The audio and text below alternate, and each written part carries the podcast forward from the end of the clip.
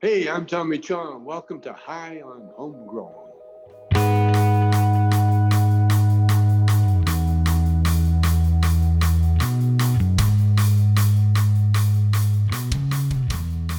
Yes, yes, everybody, and welcome to High on Homegrown, the cannabis podcast from Percy'sGrowroom.com. In this interview, we have the pleasure of speaking to another legend from the cannabis world. We've spoken to many legends throughout the history of the show so far, and this is the first time we have had this guest on the show, and I hope it isn't going to be the last. It would be great to get her back on the show again so we can talk some more. But this is an interview with Mila Jansen, who is also known as the Queen of Hash. She's been part of the cannabis world for a very long time. She is in her late 70s now and she's still smoking hash every day, still loves hash. And she took the time to come and chat to us for an hour or so, showed us around her museum, which is in Amsterdam. And we just had a real nice, friendly conversation with the Queen of Hash. It was a massive pleasure to finally get Mila on the show. And again, I hope we can do it again sometime in the future. But anyway, I'll leave you to enjoy this interview and then I'll speak to you at the end of this. Make sure you roll a big fat joint, hash if you have it, of course, and enjoy this interview. And I'll speak to you in a bit. Enjoy.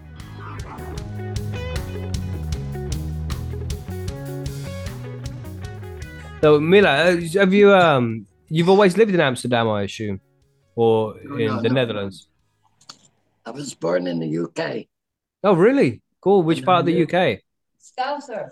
I'm a Scouser. Oh, Right, Liverpool. Can't tell by the accent. Yeah. No, I left when I was one year old okay. Okay. and then moved different places and came, went to primary school in England. That's why I had to write my book in English because by the time I was in Holland, it was high school time and then you don't learn spelling and grammar at all. Right. So my Dutch writing is awful. uh, but I did move here when I was around 11. Uh, cool. apart from the 20 years spent in India, I lived here ever since. Wow. 20 years in India as well.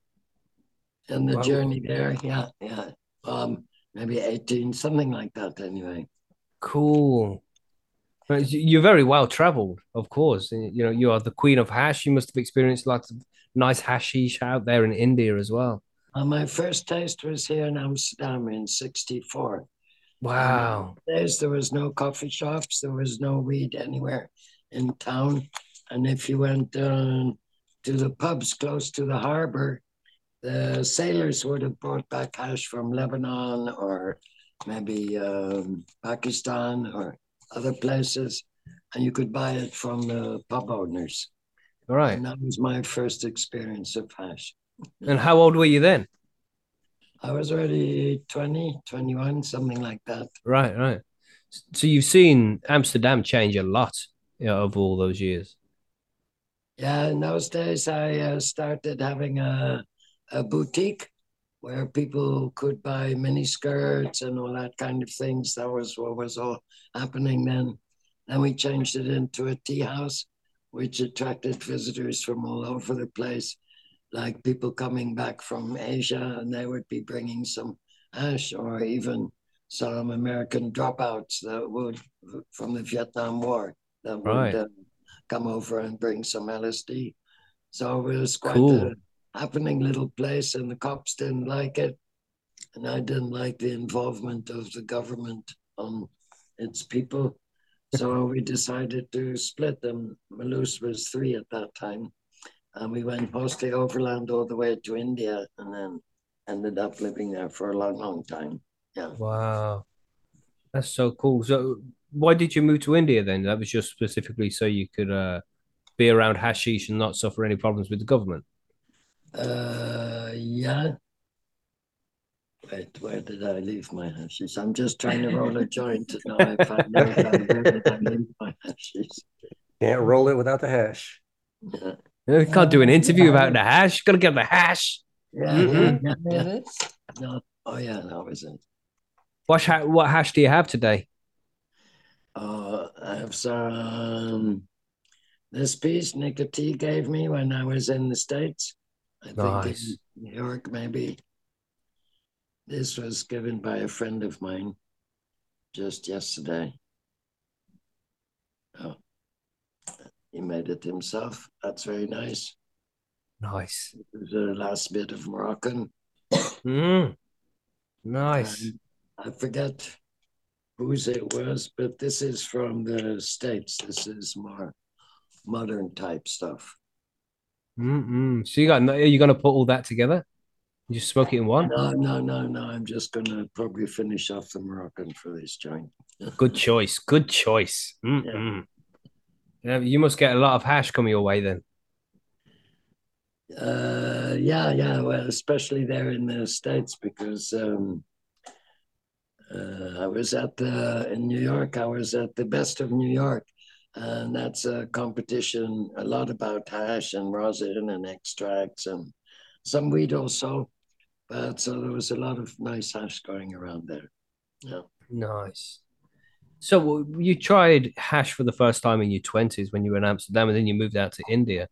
At what point did you develop the relationship you have now with hash? Because you know you're the hash queen, and everybody knows you because of your uh, Uh, your love of I hash. came- when I came back from India, um, the only hash available in the coffee shops at that time was Moroccan. But the Moroccans learned it from the hippies. It wasn't part of their tradition. And I'd been very spoiled in when I was living in India. I smoked mainly Afghani, which was always the best. So I was growing at that time that uh, I had four kids to feed and support. So I was growing weed at that time. So I had the material, and I'd seen in different countries in the in the further east how they made the hash, whether it was on a screen or whether it was through rubbing the buds. So when I came back here and didn't like the hash in the coffee shops, I thought, let me try it myself.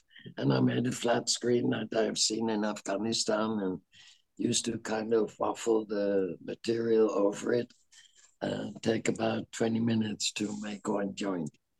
And then about a year later only did I stand in front of my clothes dryer where the clothes tumbled. That was the connection. Suddenly, that's what I was doing with the leaves. And so I decided to turn that flat screen round and it became the pollinator. nice. and it worked. Mhm. and now I could, in five minutes, 20, make enough for 20 joints. So that's why I Nice. originally, of course, invented it person just for personal use. Mm-mm. But it turned out it was quite popular. And yeah. I think it was. It was Rob Clarke that first showed it. He took away the black velvet cloth and showed it, and I think he was more aware of the fact at that moment that this was the very first machine that separated the crystals from the plant, and that that was rather a historic moment. I Mm-mm. wasn't even aware of it. I just enjoyed smoking hash. Pretty neat to have thought of a way that you could make loads. nice. Yeah. Damn. So and people can buy the pollinator, right? Is that what you're selling there in your uh in the warehouse? Yeah, yeah, there? yeah. We still uh, have the pollinator and also the Ice-O-Lator bags. The first ones of which I'd sewn on my own sewing machine. Wow.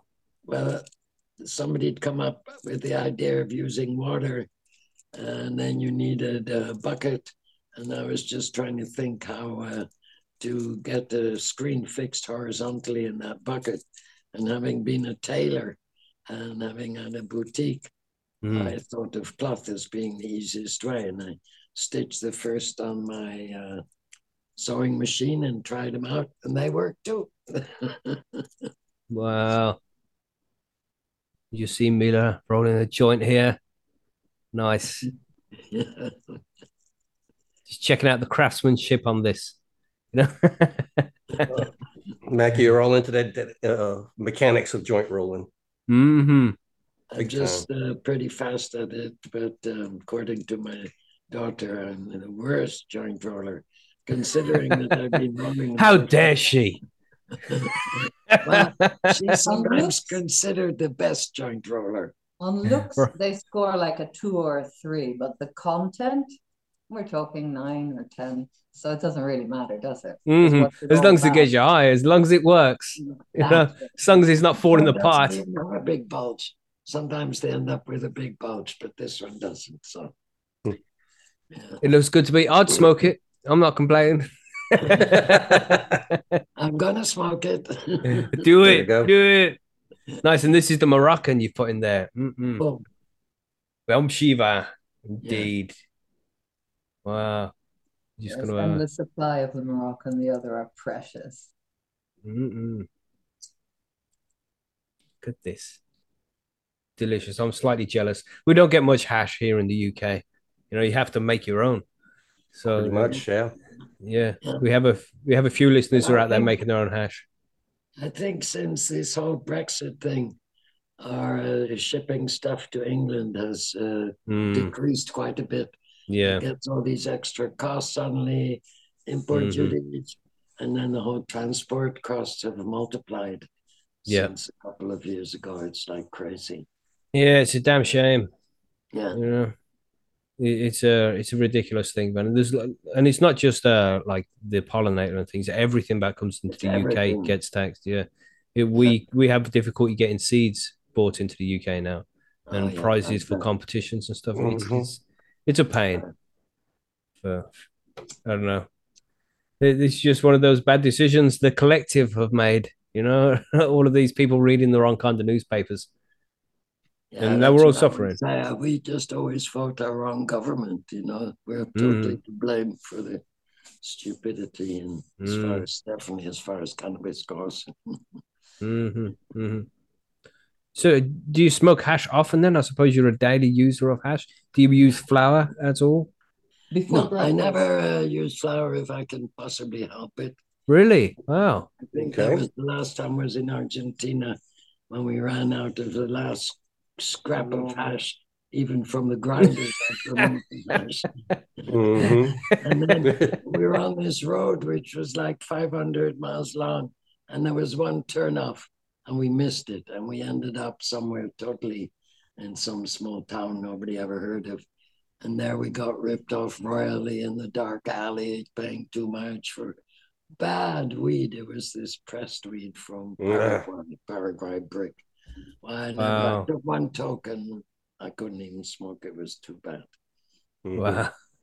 but even you know after when uh, seeing as I started in '64 and came back to Holland in '88, uh, that's a hell of a lot of years to only be smoking hash. Then coming back to Holland, suddenly the whole uh, city was full of coffee shops with weed and everything. So I must say I tried it about four times, but Right. decided for myself that weed wasn't it for me. And too many years of hash smoking and picking hash smoking. So, So, What how was up- that? So, sorry, monkey. No, I was going to ask, what about other types of concentrates like uh, dabs, rosin, or, or anything like that? like all that modern stuff. Yeah, I had to ask. You know what I mean? No, I'll do it sometimes, but I must say I prefer Hashmet old style way, and I prefer most of all the uh, water ice hash. Um, I Mhm. would say if people want to separate the crystals and uh, their thing is really to enjoy the taste and the fragrance of uh, the hash they're making, they should use dry sift. The water ice method, I think a lot of the terpenes are maybe on the outside of the crystals and they get partially removed. So it has less smell and less taste. But for me, it's goddamn stronger. And Mm. it's a very clean high, very pure. Mm-mm. Mhm. The best of all, but Mm. not always available. Yeah, here in the coffee shops now, they sell it for 120 euros per gram. Wow. So maybe I invented the Ice-O-Lator, but I certainly can't afford to smoke. I hear that. Sometimes they'll feel guilty and give me a little. so they should. Damn. Yeah, 120 a, a gram is a bit excessive. Yeah. They um. So do you still make your own hash? No, I don't really have time. I don't grow. And uh, Hmm. so And I must say, many of my friends that I used to work with and all, either they're uh, old or retired or living in some tropical island or they're already gone beyond. So now it's just all these young guys that are making it. hmm hmm You know, them And, uh, young guys and wouldn't be there other- making it. And Sorry? many of them prefer the rosin and the extracts because that's all in fashion and the fresh frozen is happening thing. And yeah, I like the old style. Yeah, the traditional, the traditional methods of making good hash. Yeah. Nothing wrong with that. hmm And that unique flavor that hash has. No, it's. I mean, Is you that- what, what that that unique flavor that hash has. No, it just it Yeah. tastes like hash. You know what I mean? So it's, uh, yeah. And it also has a certain way of getting high just in the right place in the right spot. Mm-mm. But I uh, uh, I cut on my tobacco, so I go, uh, use maximum two grams of tobacco a day, which is two cigarettes. And out of that, I can make 10 little joints. And Nice. that's enough to keep me happy from morning to night. I wake up with a joint and a coffee, and I go to sleep last with a joint. There Mm-mm. you go. So, yeah. I'm, I'm not trying to cut on the hash. I'm just trying to cut on the tobacco. Of course, yeah. You don't want to stop the hash. That's crazy talk. Yeah. You know. Mm-mm-mm. So when you were in India, did you learn any about any? uh, Did you learn about any of the traditional methods of making hash? Is this where you learned how to make hash? Was in India? Yeah, in India, in the mountains, they uh, make what they call charas. Mhm. And then they have the buds in front of them, and they will just be rubbing the buds. Mhm. And after a while, their hand palms will be covered with uh, rosin, and then they have to take it off. And yeah, that's the way they make it. I think probably rather an uneconomical way to make it. Or Mm. maybe they can come back to the same buds later for a second time. I don't know. Mm, mm. Yeah, maybe, maybe. Is that where you first learned how to make hash? Was by making charas first? That's what we. I'd seen it in Afghanistan, but I didn't do anything there. But in Mm, uh, mm. Manali, uh, when we lived up there, yeah. And my daughter, she was very good at rubbing. she Mm. was like four years old Making hash at four. Okay. child labor. Yeah, really. Child labor. Yeah. Nice small hands and lots of energy. You know, it was it was allowed in India. It's okay, you know. Yeah. They're supporting their whole family with the labor. it's traditional, traditional. So you left India in '88, did you say, and back to Yeah. Holland? Uh, did, why was why did you want to leave? You just wanted to get back to the uh, to the Netherlands. I got to quit India. Sorry. I'd outstayed my uh, Oh, the visa. stay. No, no. No, I didn't get Gandhi got visas. Yeah, and Gandhi got shot. Then the whole situation changed as far as visas went. Right. And for all the years, it was enough that my children were going to an Indian school hmm. to give me a visa. And then suddenly they decided no. And Also, the British never needed visas before that. That's when they started to require visas from the British. Right. anyway, at some point, they gave me two weeks to leave after four, 14 years of living there. Wow. Only two Managed weeks. to extend it. That must have been a shock to you. Just a random. Yeah, did you get like a letter in the post saying you got two weeks? Yeah, but I managed to extend it to the children's summer holiday. So, but Right. it was about time to leave anyway. Mhm. It turned out my son was dyslexic and I couldn't help him at the school there. So it was a good time to leave. hmm hmm And straight back to Holland. Yeah. And it must have been a, a was it well was it a culture shock, you know, when you've gone from India and you move back to Holland. And the last time you was in Holland, it, it wasn't as uh, friendly with cannabis as it was in '88, right? So now you've got all these Yeah. coffee shops and different places like that. Was it a culture shock? In a way, in a way, but it also felt that, yeah, I don't know, I got quite used to it. And I started growing. I found some uh, friends and we started growing, and that helped a lot. And in those days, uh, I have a lot of newspaper articles still on uh, how the police were asked, saying, uh, advising the government to legalize weed. And all these things, but um, they didn't. We all thought it would happen around 93, 94, but it still never happened. It's only Mhm. tolerated here. Yeah, it's crazy. Yeah. But at least there was one place that you know, because here in the UK, you know, we're fully illegal still. Well, we have medical, but barely. And for a long time, everybody would just go over to Amsterdam to, you know, be a tourist and go and smoke weed. So, Yeah. and this was about the only place that really allowed that to happen. So, Yeah.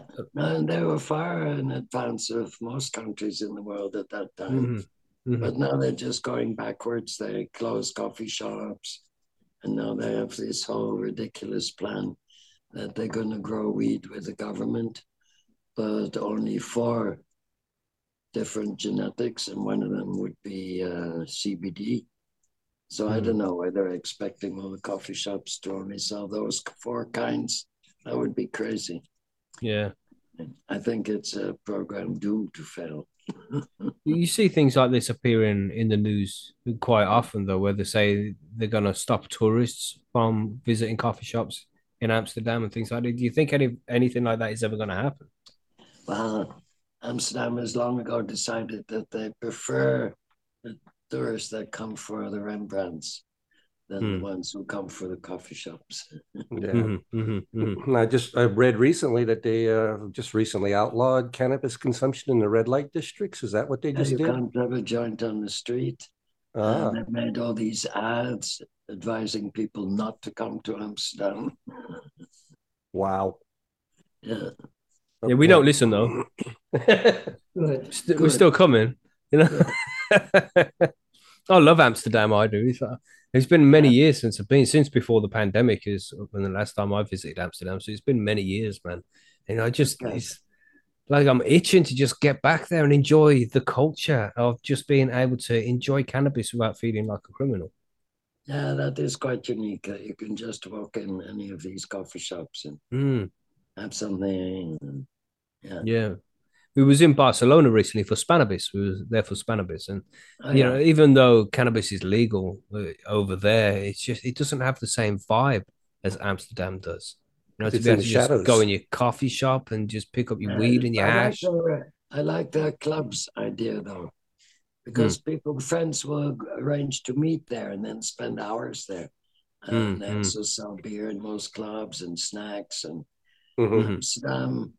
Yeah, um, I think most people just go in to buy, and some will stay and have a coffee, but it's not like friends meet and hang out there the whole afternoon. And the Right. stops are also bigger than most of our coffee shops. Mm, mm. Yeah. Do and we I should- think the quality might be better. the, the quality in, in Barcelona was definitely good. I think the uh, I, th- I think that was better than the the last time I was in Amsterdam. Anyway, Yeah. But do you have you noticed that there's been a, a decline in the quality of weed in Amsterdam or hash in Amsterdam? I don't know. Hmm. I know that during the pandemic, they had many problems to import it. Hmm. I think it's getting a bit better again. A bit Okay. more My choice. daughter says that it's getting a bit better again. Right, Uh, As in a little bit more variety. right, right. And I and it's one of the reasons why I, I like to go to Amsterdam is because of the hash. Now we can get flower here in the UK and you know grow my own and shit. So, but when you go to Amsterdam and you can get some of that fine hash, mm-mm. Yeah. That's some of the best hash out there. Some of that Moroccan, mm, the Moroccan black. Mm. But he, uh, did you ever try the UK soap bar? Do you remember soap bar? Oh, no, I wasn't living in the UK in those days, but I heard Right. plenty about it. Yeah. I'm sure you did. Sure you did. like avoid this shit. you don't want that. I was just thinking maybe you, encountered it at some point, just one time. No, Yeah. no, I don't think I ever did. No. No. Do you Yeah, visit the UK much? Si- Since you Once left when you few were years, once every few Right, years, that- maybe. That's Yeah. cool. That's cool. That's Yeah. cool. Yeah, It's it's not a bad place here. It's okay, but uh, you know the cannabis laws are a bit stupid. It's a shame. Actually, I'm coming this summer. I'm going to Cornwall. Oh, cool, cool. We have uh, Very a listener nice. in Cornwall. He, he's uh, in the chat right now. So, how old are you now, if you don't mind me asking, Mila? You, Mila, you can tell me. I'm not telling you. if you want. 78. 78. Wow. So do you still do any growing now? Do you grow some cannabis? No, I don't uh, spend enough time at home. Plus, I have a Mm. small garden, but the sun only comes in the midsummer around 5 Uh-huh. o'clock in the afternoon. And Mm, the rest of the year, there's no sun in my garden. right. Mm, Not So very great that's not really growing good. conditions. No. Yeah. Mm, It's not really good for uh, growing anything. that's a shame. Yeah. Yeah, it would be nice to see you making your own hash and you know getting some of that out there into the coffee shops we can try some. I Mm-mm. did. I did. Uh, that's how it started before the words terpenes and cannabinoids even existed. And we had two criteria it was either good or bad. Mhm. Thumbs up, thumbs down, you're done. Mhm. None of all these long explanatory chemical formulas of what's will happen to make it the way it is. Mm. No, but we knew that you should save it and keep it for about a year, and then if you pressed it up after that, No, no, get I never saved it for a year. it's too long. Did Would I? No, I never Yeah, it. it, yeah, it's difficult to keep it for so long, isn't it? Especially when it's so high quality. You wake up in the morning, you're like, I'll just have a little bit of it. A little bit more. Ju- Just a little bit. Just a Yeah. little bit. No, not if there's something else. If you're saving it, you put it away. It's not Exactly. part of what's three months is long enough to put it away. You don't have to put it away for a year. No, but Mhm. at that point we were experimenting different times and different. Yeah. you could keep it huh? So, what what would your advice be then, Mila, for uh, anybody who is looking to make their own hashish? What what would you say was the best technique for them to make high quality Uh, hash? the first most important thing is the genetics. Hmm. You could may be a great hash maker, but if your genetics aren't much good, then the product is not going to be much good. Hmm. And if you don't have much knowledge about or can't get many different genetics, just try making it from your favorite weed. Because if it's your favorite weed, you will probably also very much like that hash. Hmm. And then you make a decision whether you like the taste and the smell, whether they're very important, then make it with a dry sift. And if just the high is important, then you can make it with water and ice. hmm And then you can look on pollinator.nl and you'll see the different products and you can order them. Do it even in the UK, man. It's worth paying that extra price for the tax coming in and shit to get the high quality products, man. You got to check that out for sure. Yeah, yeah. hmm Yeah, no, I mean, uh, some products still make it over, but mostly yeah, to private people who just want a machine for themselves. hmm hmm But what micron, uh, like because you know when using bubble bags and gauzes and and meshes, filters, what kind of micron would you recommend somebody uses for the best hash? If uh, you're lucky enough that you have very big crystals, they will get caught in the 90 micron. Otherwise, I would say the 70 micron is probably the best.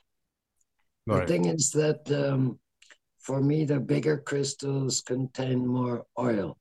If you make a little drawing of lots of little circles and then uh, next to it bigger circles, and you consider that each uh, trichome is encapsulated with a very thin layer of cellulose.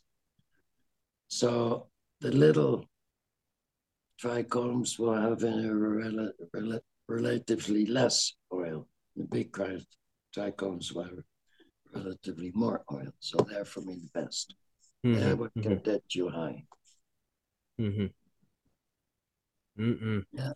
Sounds delicious, man. I love hash too much. You know, Yeah. not as much as you, though, Mila. You know, you're the hash queen. So you obviously had a good, uh, good That was relationship an- with. That was the idea of the high times. So One time Mm. they did an interview with me and da, da, da, da, and then I see the magazine and the whole top of the half of the page just says hash queen. So they started on this. Nice. Well, how long ago was that? Oh, probably 2010 maybe. So not not too long ago. Maybe did. Yeah, something like that. Mhm, mhm. Yeah. So how is the hash? Are you feeling good and high from the? Do Do you get high much? Are you a, a, a hardcore stoner, if for lack of a better term? I think probably all the time a bit. Keep having See- to make more joints to maintain that level. yeah, Mm-hmm. You'd rolling another? Of course. yeah. Yes. It's That's what what I like do. to see. Indeed. Uh, because now I'm just sitting chatting. Like this morning, I was out in the garden watering my roses and whatnot. And uh, yeah, then I don't smoke so much. But if I'm just sitting down chatting, then it's very easy. So it's our fault? Is that?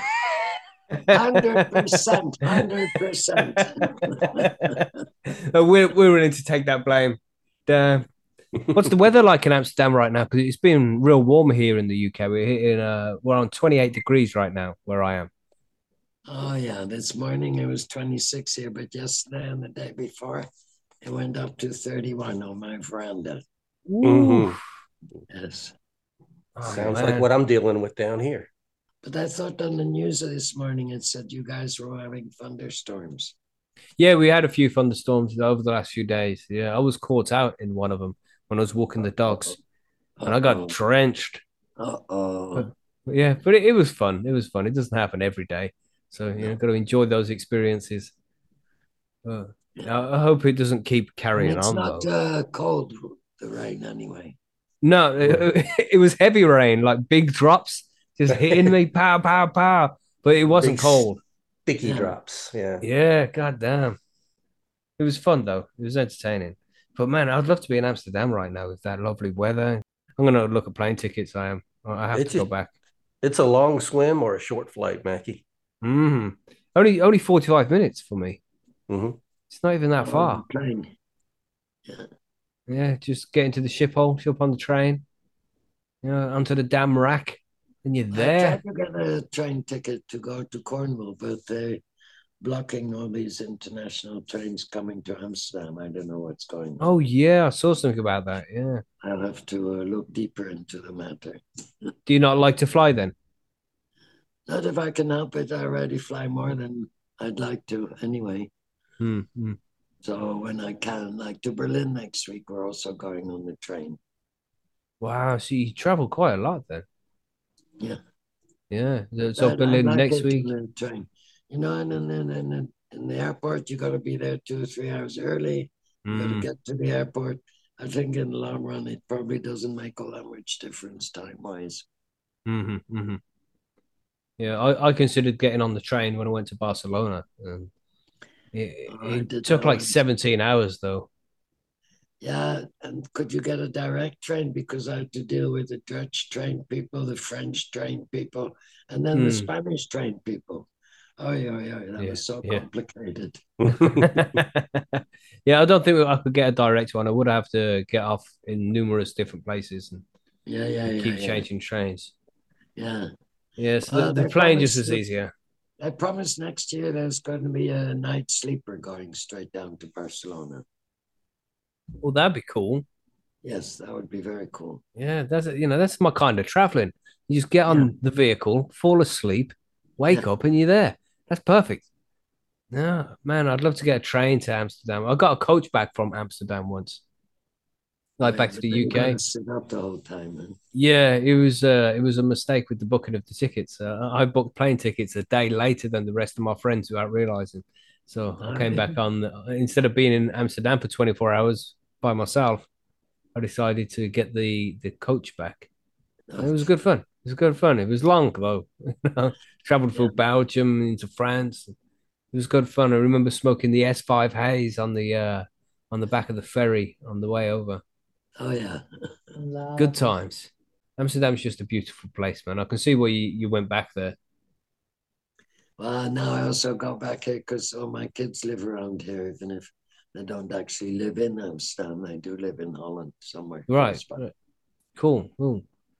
And it's something that I've done as well. I've never visited other parts of Amsterdam. Well, in other parts of the Netherlands. I've just always gone to Amsterdam, and I've never been to Rotterdam. And I'd like to go there. Apparently, it's a real nice place. Well, they like to think so, but don't ask us about that. You know, if you drive from here to Rotterdam, you will not find a roadside saying that this road will go to Rotterdam. They will mention Leiden and other cities in the neighborhood, but they will not say Rotterdam. Same if from Rotterdam, you'll not find a sign going to Amsterdam. Oh wow! So there's some some rivalry between the two cities. Oh yeah, man. They used to uh, for football matches. They've committed murders.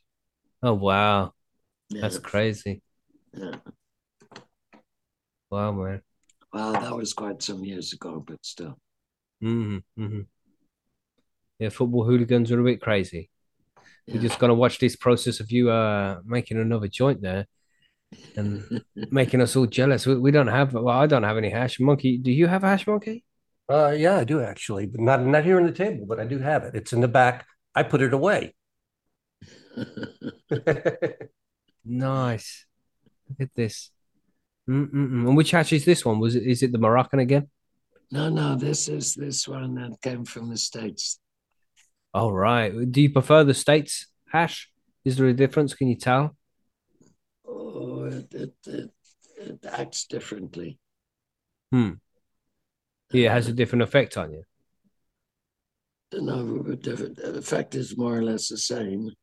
Hmm. It's just a different way of getting there or something. I don't know. Mhm, mhm, mhm. If that was us. Hmm? Look at this now. Look at this. Yeah.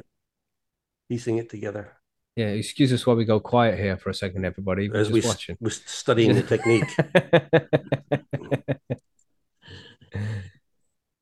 Look at this, it? delicious. Yeah, we can see it. Thank you for moving the camera for us. Oh yeah, that was see it awesome. real good.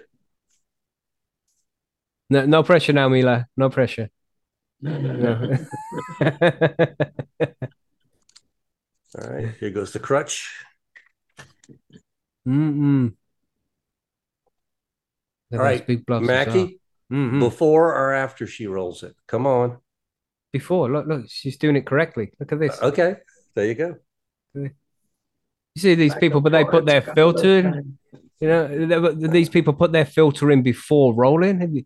Yeah, I mean, after rolling, I'm, I'm a filter before, you know, because that offers the stability to the joint. I'm Look at this. uh, learning to put it in before. Up to a few months ago, I was always putting it in after. Oh, right. Why the change? Because it can be quite difficult to put it in after sometimes. That's what I'm if saying. the Paper is not regular and Mhm. nicely rolled, and to get it inside there can be very tricky, Mhm. Yes. involving pens and other objects to try and open and Mhm. hmm incredible Yeah. loss of time. That's right, man. You should go in, uh, you know, before you roll it, and, and then you roll and use that as the the stable crutch to make a nice fine joint. That's right. There you go. Or you can Filter first, everybody. Do, Well, look at and this. you have a permanent filter. I have Cool. a mammoth one. And Oh, I clean it every cool. time, And I put it in before because it's in there. It's that Oh, you smoking hash there as well? Yeah. Nice. That's cool. Yeah, I also only smoke hash. the hash princess over there. yeah. Apple didn't fall too far from the tree. That's awesome, man. You're sitting there smoking I hash mean, with your I'm right mother. here. Can you you know. imagine? Look at that delicious, delicious joint now. Mm-mm-mm. Man, just to be in Amsterdam right now, you know how lucky you are sitting in Amsterdam smoking hash and these this lovely weather we have. I must say, these last few years, actually, I've been very fortunate with my life. And Mm. then I get invited to places, and everybody's all over me wanting me to try their best hash. Mhm. so, what is the best hash you tried? dabadoos, uh, help a lot. They get me moving to all these countries, and then they have hash competitions. So, what is some? What is the most memorable hash you've had? This is the best one because all the other ones are either in this cloud in the past or in this cloud Mhm, of what's to become. and I was born in the age of live here now, be here now. So this is mm-hmm. the best one. But I can tell you about the most memorable one. I was up when we lived in Kulu. We used to live down by the river in where the sadhus lived in their kind of temple. Wow. Chillums before breakfast with a chai. Hmm. And then one day they decided to take us up in the mountains and show their favorite plants because all these huge green plants growing in the bottom of the valley around the farms and everything, they didn't think much of them. So up and up and up and up, hours of up and up and up, and we get nearly to the tree line. And then there's this kind of dell, you know, like a, a little hollow in the side of the mountain. Mhm. Uh, in the winter time, when the whole mountain covered with snow, that dell was filled with snow. Then the snow melted, and the marijuana plants that had grown there the year before survived, and they started sprouting again. And they made crazy little branches going in all directions, and their buds were no bigger than that. But with these sadhus, we rubbed these buds, and then turned them into a chillum immediately and smoked it all together. And that was the most magical time I ever smoked. Walking down that mountain, the sounds of the little stream were like um, as if you were on acid. The colors were like brilliantly colored, and Mhm. everything was just a different uh, space altogether. Yeah, Yeah, it that sounds was my most memorable smoke. Yeah, Yeah, that's so cool, man. It's like from the origins as well. yeah, Way up, way up there in the Himalaya. yeah. Wow, that's very cool, man. I'd love to do something like that. I've never had the privilege of visiting India and going up in the mountain to see where all the cannabis is. Yeah, there's a lot. Some valleys you walk through, and there are valleys that are hardly on any cannabis map, but the whole valley is full of it. mm. What's the legal status of cannabis in India? I'm not quite sure. Maybe Malus knows better. She lived there more recently than me. Mm, Hmm. It's still fully illegal, but they've, uh, I think they're up to four, uh, maybe seven states now that have started with medical. But what they're really working on is for export, import, this kind of thing to sell it to Hmm. People. That's what Mhm. Thailand wanted to do as well, yeah. Yeah. But it's very slow. Himachal isn't one of them yet, surprisingly. Himachal is where Kulu Manali is inside of. Um, but there Yeah. there is work on that, obviously. I think all around the world where everybody there's somebody working on it. hmm hmm It's crazy how, because hash and well, cannabis in general is just a big part of India's culture. Yeah, and you'll still get um for certain festivals, everybody will be drinking bhang, um, which is basically also another derivative of the plant. You make like a It's a drinkable edible. Okay. That's what you'd consider it now. hmm hmm Man, that, that must be uh that must mash you up very much, you know. The edibles hit me very hard, so if I if I drank like Yeah. uh, uh, you know I drank an edible, You drink it lying on the beach under a coconut tree, so no, you're but, okay for the next few hours. but this is something that is drunk all over India, like Mhm. everybody, like all sorts of people, not yeah, just on that one day. Yeah, yeah, Yeah. yeah. It's a it's a one time where there is no question of well, where did you get that or this Hmm. kind of thing. Also, sadhus, of course, have different privileges, Mhm. as in they're going to have it on them and they're not going to get in trouble over it. Mhm. In the Kumbh Mela, in the Kumbh Mela, there's lots of it around. They Yeah, don't go but- around busting people then either. So you you heading to Berlin, you say next week, Mila? Yeah, yeah. Uh, Mary Jane Berlin, There's an expo, Mary Jane Berlin, that we're just going to go visit. But Cool. there's also the full moon sesh. And nice. last year that was in Madrid. Madrid. And that was quite uh, very nice, actually. Yeah. Next year we're going for Bangkok. Uh, so next year. Cool. Bangkok. So what do you think about the the legal changes coming in Germany soon? Do you keep your eye do keep an eye on the changes? Sorry, legal changes were?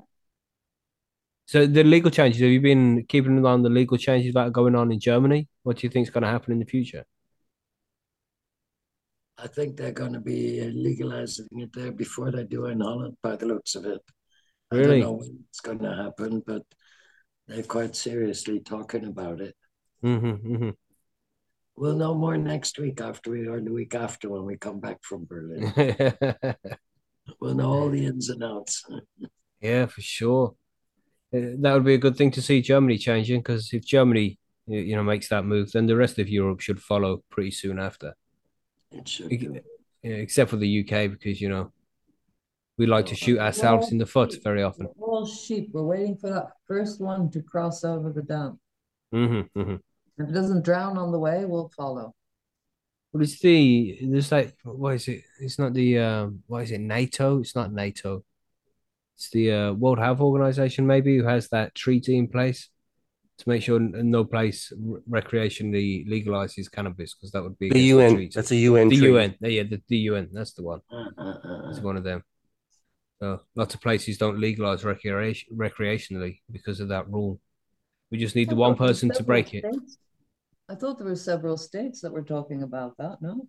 Yeah, yeah, and uh, and Canada as well as legalized it against the treaty. So Yeah. it should it should be changed sometime soon. Yeah. That's okay. The UN has issued uh, warnings to Canada, United States, and Uruguay, but of course, it's just a warning. That's all it is. Yeah. So hmm And in Uruguay, it's not quite recreational. no, No.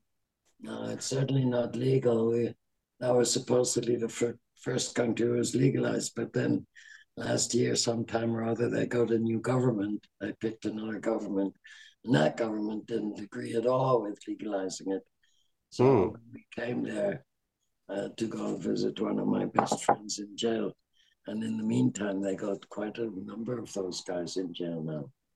Um, So uh, that's really That was one of the organizers of the Dabadoo that she was there for. Yeah, And by now, there were three organizers. Two of them are in jail, and one of them's on the run.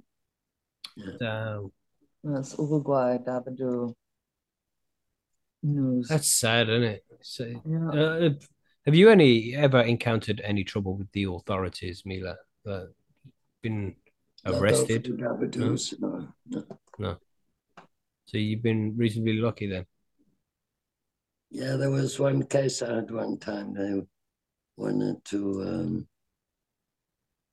forbid uh, my shop because I was gonna. I was supposedly a grow shop, but I don't have lamps or nutrients or anything like that. Mm. So in the end, um, I was allowed to continue, so that was okay. We had to change our bank last year. Our other bank of twenty four years suddenly chucked us out. Damn. Yeah. Stupid all these hoops we have to jump jump through as cannabis related companies. Yeah. Yeah, and that was just because possibly some of my machines had been used to make uh, hash for the local coffee shops. And I said, I can't uh, deny that that's a possibility. But I said it's tolerated to sell hash in the coffee shops, and 98% of the hash gets illegally imported. So you should Mm. be glad that uh, we're doing something about local production. But they hmm. never replied to that letter, and they just threw us out. anyway. yeah, Damn. doesn't Craziness, man. No, Yeah. it doesn't. It's it's a damn shame. You just think Yeah. of what we could have achieved as a community if we didn't have all these regulations against us. Yeah. Yeah, I don't know. I don't know if they're going to find a cop, one cop in Amsterdam that's going to want to give tickets to people smoking in the center of town. I don't think the cops are so eager to get involved. But what do you mean? Do they want to see it legalized? I don't know if they completely want to see it legalized, but they feel they have more important things to do than hmm to hand out tickets to possible smokers. I mean, they don't hand out tickets if you drive without a light at night. They also Mm. don't hand out tickets. They'll find a way to harass the, the weed smokers one way or another. They'll get them. Mm-hmm. Unfortunately, unfortunate. Uh, So is this what you do on most days when you're in Amsterdam? No, Mila, you, uh, in in the warehouse, smoking the hash I take that as a yes, right? Four afternoons a week, I'm here from two to six. There you go. awesome. Yeah, but I also uh, check the bank and then keep all that. Uh, so that keeps happening okay. And Hmm. and sometimes I help downstairs. Just depends. And we Hmm. created this whole uh, museum during uh, the pandemic because there was nothing else to do. It's very nice there indeed. Yeah. We had a quick tour there, yeah. had a look around. There's so many souvenirs and you know keepsakes and bits of memorabilia. Well, that Very was cool. the great thing because they were all stashed in my house, in my cellar, everywhere, all over the place. And suddenly Mhm. there was a spot to bring everything. yeah, We had That's what you really needed. from the hemp hotel. I was in my cellar for years, and all stuff like that. Yeah, now you got a basement to grow some weed in. Wink, wink. You know. Made some space. yeah, yeah. Now all that stuff is here. It must be nice to see it out all in the open instead of like in boxes. Yeah, much Mm. nicer. Yeah. So, do you think about retirement, or is this your retirement? Just uh, relaxing, uh, travel around, visit these different places. for my retirement, actually, I would love to build a hemp bungalow, but there's Nice. many complications to build a hemp bungalow in Holland. Hmm. You always have to do with uh, a community in the neighborhood, and they can decide whether you can build a hemp bungalow, or they can say, no, no, it has to be made of bricks and it needs a pointy roof. Well, so then I don't want to build a brick building with a pointy roof. Yeah. I want to build a hemp Mm. building. I want to build a hemp bungalow, just one floor. At my age, I don't need stairs to go up to anywhere. Mhm. Mhm, mhm. Will they settle for like a cone shaped roof? Well, no, actually, now there the newest possibility is that my son bought a place and he's got a garage in his garden and he's willing to tear down the garage and build like a guest accommodation. Cool. And if I push him, he'll probably say, okay, we can build it of hemp. It's uh, definitely taken off. Lots of people are um, talking about the hempcrete. You see th- those yeah, bricks? That's what use. Yeah, Mm, yeah, mm. it's perfect. It's very cool. So long as you have a good fundament, then uh, you can just glue it together. And you want a round window, you just saw a circle out. Yeah, man. Oh, we know you're very busy, and I'm sure you want to be rolling your next joint. It was very nice talking to you guys. Oh, and you too, man. We'd love have you, we'd love to have you back sometime. You know, whenever you have some stuff to tell us about, you know, then feel Okay. free to get in touch and get up on the show. And when you head over to Cornwall as well, make sure you get in touch and we can get you uh, meeting up with our friend here. I'll let you know. Yeah. Yeah, It's been a pleasure to the the Queen and the Princess of Hash. Thank Oh, you the for being here for yeah. a couple of hours. Yeah. and, and thanks for That was showing us very around the museum as well. That was that was awesome, man. We Yes, enjoyed it that. is. For inviting us. Oh, anytime, anytime. Yeah. yes. Thank Yeah. you so much. Mhm. Okay. Mwah. We'll let you go. Bye bye. Take care right. now. Love Stay lots. high. Bye. See you later now. Bye.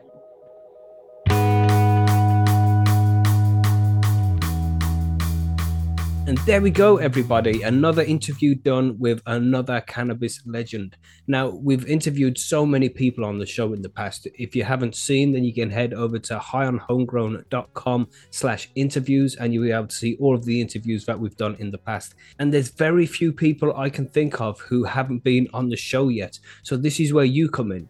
Do you know somebody, a cannabis legend, who hasn't been on our show yet that you think we should get in touch with to try and organize an interview? If you do know of somebody, then please let us know. Just get in touch with me. You can email me personally at mackie at highonhomegrown.com with any suggestions for interviews. You can find me over on our Discord server, which is linked in the description of this download. You can message me on percysgrowroom.com if you're a member of the forum.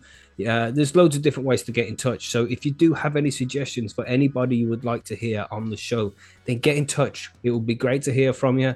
And we would like your suggestions and feedback on whichever guests you think we should get on in the future. But anyway, I hope you enjoyed this interview. And thank you again to Mila for coming to join us. It was a great chat. And I hope we can do it again sometime in the future. So, anyway, everybody have a good weekend. Stay high, stay safe. And we're back on Sunday with the live show and back to the normal schedule from Monday for the cannabis news and events, interview on Wednesday, and grow guides on Friday. So, we'll hopefully see you there on Sunday, youtube.com slash highonhomegrown for the live show. Stay high and stay safe. We'll see you then, everybody. Goodbye.